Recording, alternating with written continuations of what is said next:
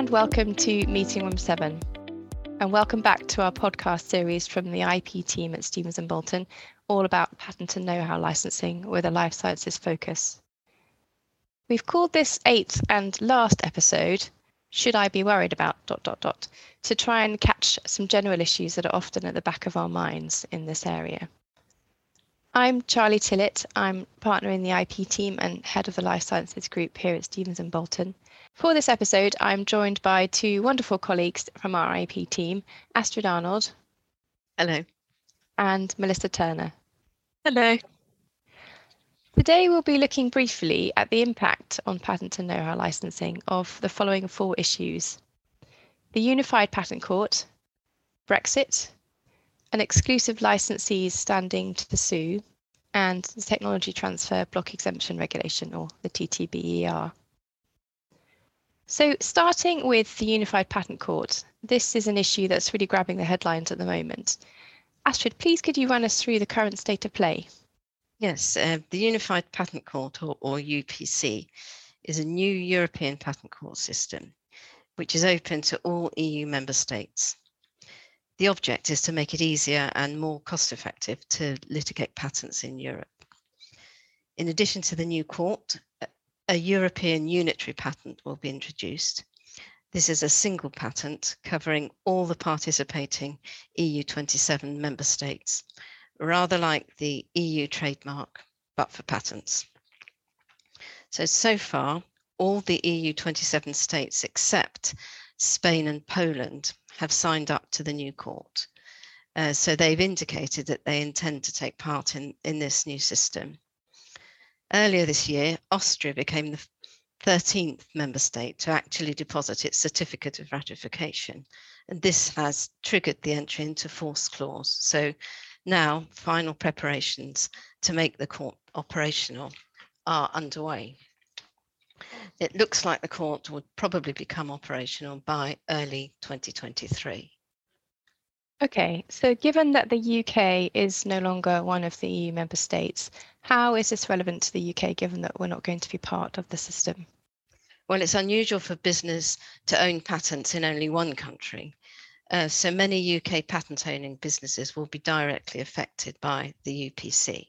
And in fact, most of the patent licenses we see involve multiple jurisdictions. A key issue that's relevant to patent licensing at the moment is the question of opt out. The background to this is that the UPC will involve advantages for patent owners, of course, uh, but there will also be risks. A major risk is that if a European patent is held to be invalid before the UPC, uh, this will result in invalidity of the patent across all the countries participating in the UPC at the relevant time. Currently, this would be 13 countries, but this number is expected to increase rapidly as the new court gets underway. Some patent owners are understandably very nervous about exposing their key patents to this risk, uh, particularly before the competency of the court has been demonstrated and before the procedures of the court have been properly bedded in.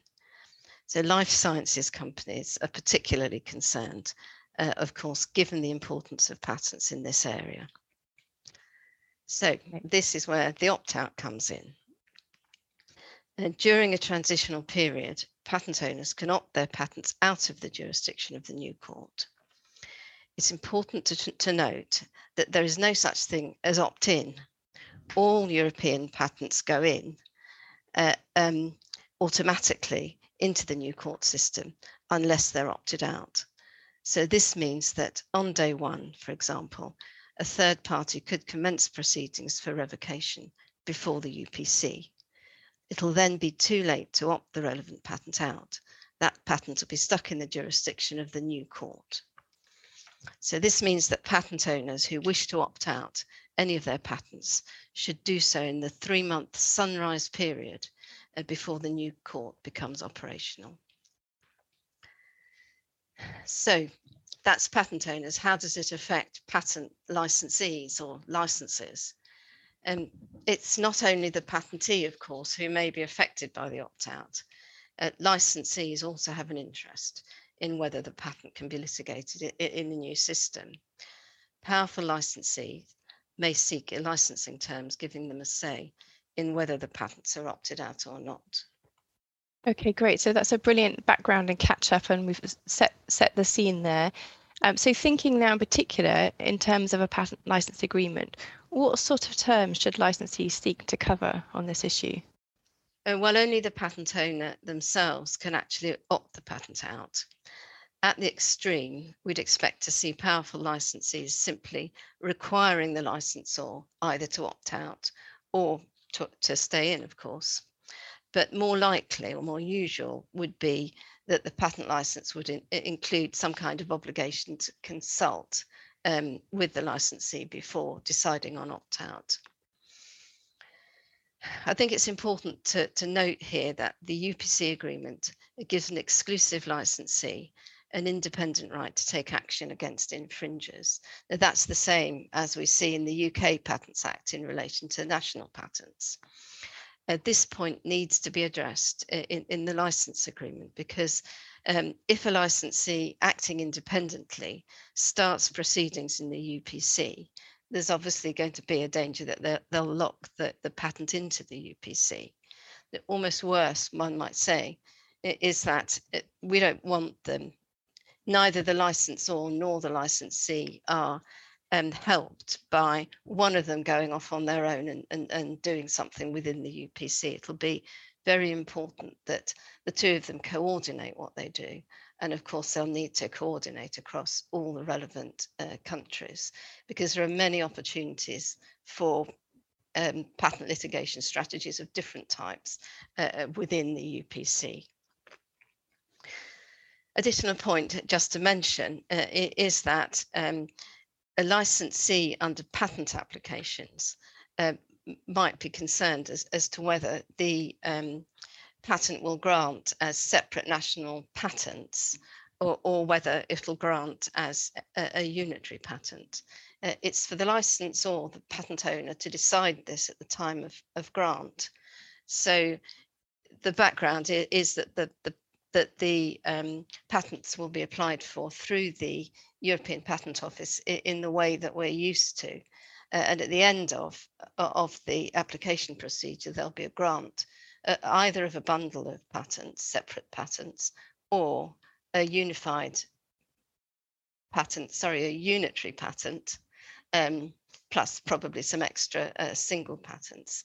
Uh, so it's possible that the, the licensee is likely to want a say in whether the licensor goes for a unitary patent uh, or a bundle of separate patents. Okay, thank you very much. That's really helpful.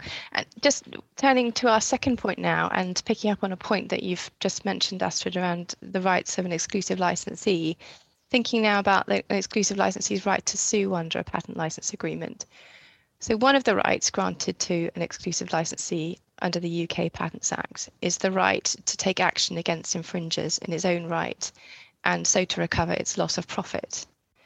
Recent case law has, however, suggested that licenses that reserve to the licensor the right to control litigation may put this right at risk.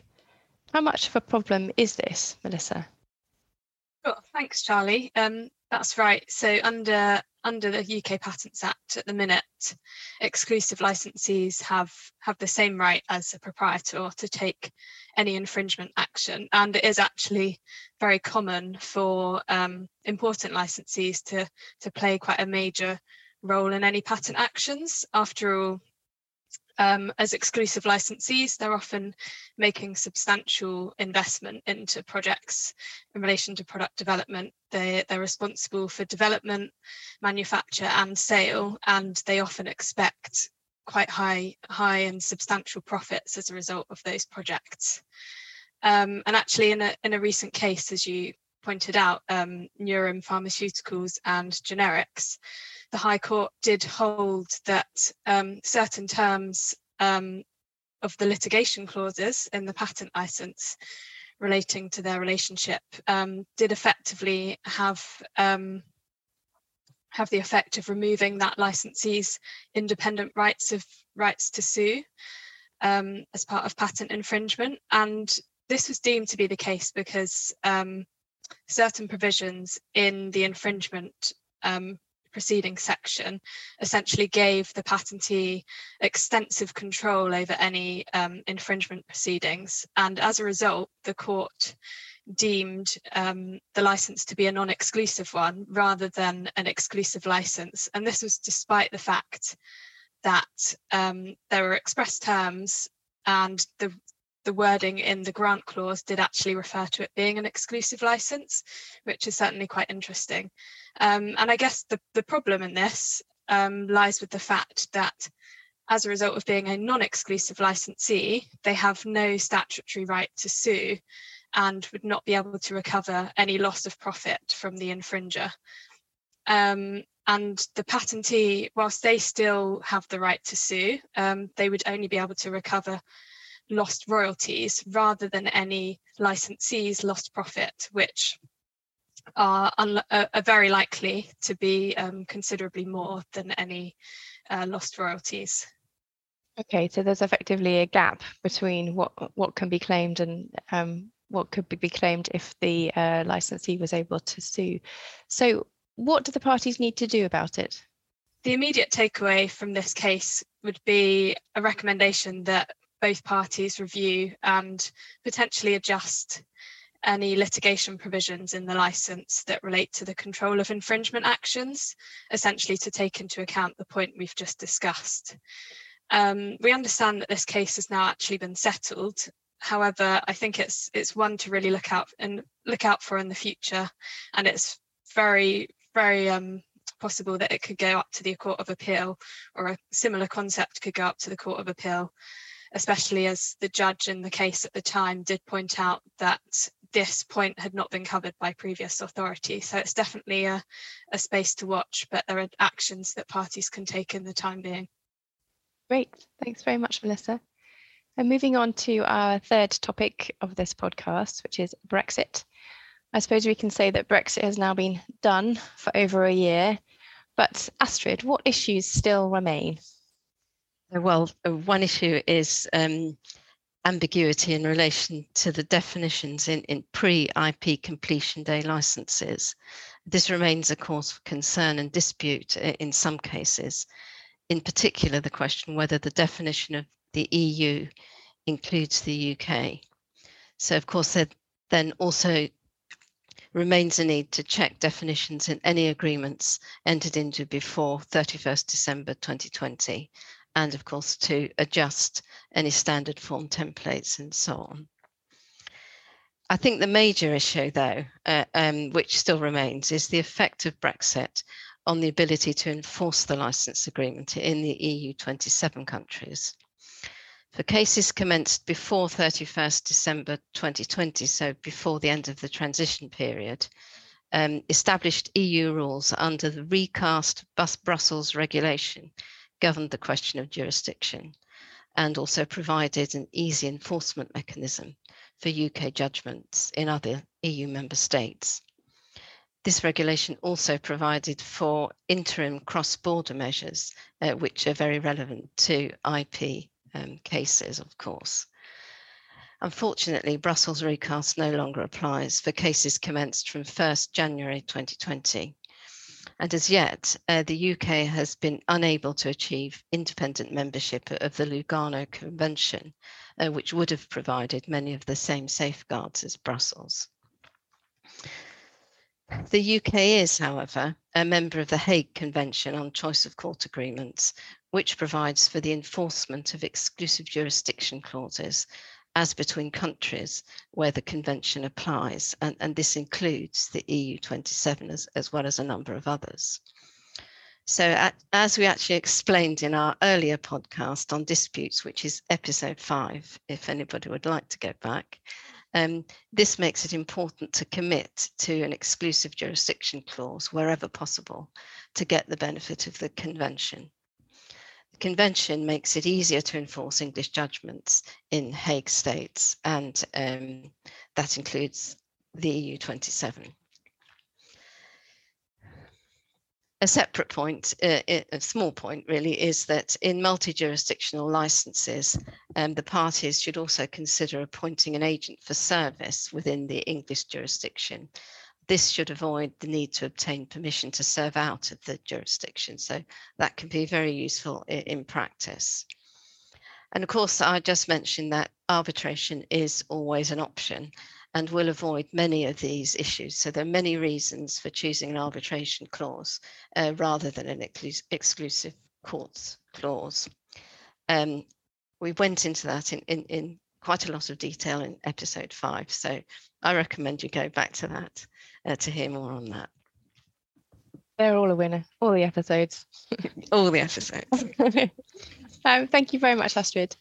Um, looking now at the TTB, the Technology Transfer Block, Block Exemption Regulation, one of the questions that we're often asked is about the relevance of um, this regulation post-Brexit.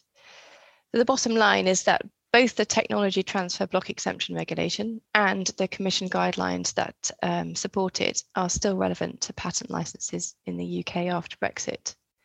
So Melissa, could you please explain why it is that we're still looking to EU competition law on this despite Brexit? Yeah, sure. Thank you, Charlie. I guess the first point to mention here is that Article 1, which is basically in place to act against anti-competitive agreements and arrangements continues to apply in the EU27 just as it did before. And the question of whether an international patent license does infringe that Article 101 will depend on the potential effect of trade within the EU and not just on the domicile of the parties involved in that patent license.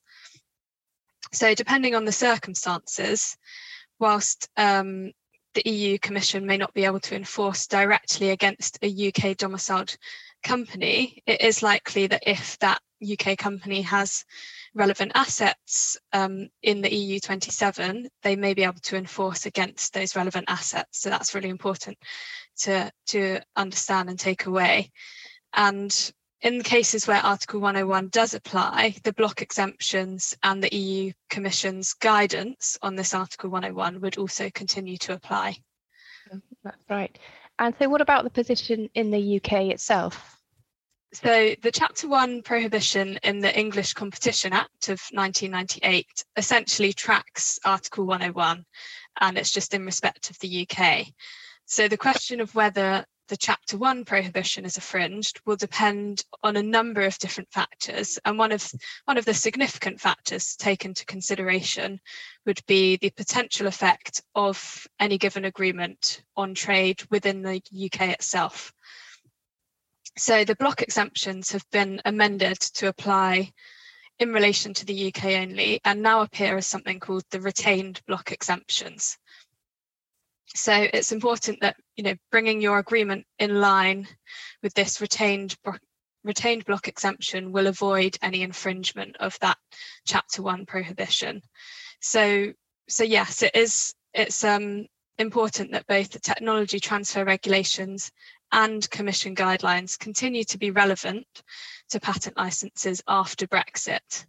And I think in due course, we potentially expect the UK government to carry out consultation on any potential amendments um, that may be made to the retained technology transfer block exemption, as we've seen it done recently in relation to, for example, the, the vertical agreements block exemption. So it'll be interesting to see whether there are any further developments in relation to that.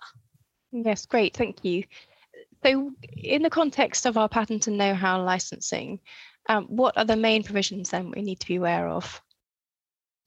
So in our experience, there, there seem to be two common points and cause of concern for, for parties, and these are improvements and no challenge clauses.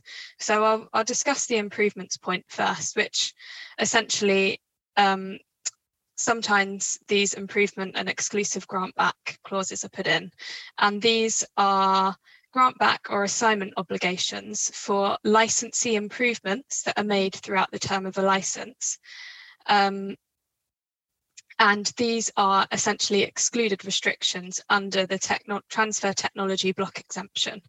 This means that they don't have the benefit of the essential safe haven provided by this exemption. On the other hand, provided they can be severed from the rest of the agreement, the rest of the license can continue to benefit from that exemption, even if the grant back is judged to be anti-competitive. It's quite common that a licensee wishing to avoid those um, exclusive grant back clauses will argue that it's impermissible because it's an anti-competitive restraint. However, it's by no means the case that all exclusive grant backs will be unenforceable, and there are quite a few factors that are taken into account to consider this. Um, and the first one would be whether or not there is any consideration involved in that grant back clause. And then the position of the licensor is also factored in and whether, the, whether or not they're a do dominant party. And then whether the grant back is imposed across the board or just only in some fields is also a key factor that is taken into account. And then finally, whether that is um, whether the any improvements are essentially severable, meaning can they be used without infringing the original patent? And it's common that if grantbacks of non-severable improvements are in place, they're more likely to be accepted. That's right. So it's very fact specific, isn't it? You need to look at the particular circumstances in each case. Okay, so what about no challenge clauses? Sure. So, so no, no challenge clauses provide that essentially the licensee is not able to challenge the validity of a patent under a license. So, such clause operates as an important safeguard for the patentee, um, especially because a licensee is the one carrying out work very closely in relation to the technology. And in, fact, they'll be in a very good position to assess whether that technology has any weak spots in relation to validity of the patent. But there are a number of competition law concerns in relation to these. And a straight no challenge clause in a license is unlikely to be enforceable for a number of reasons.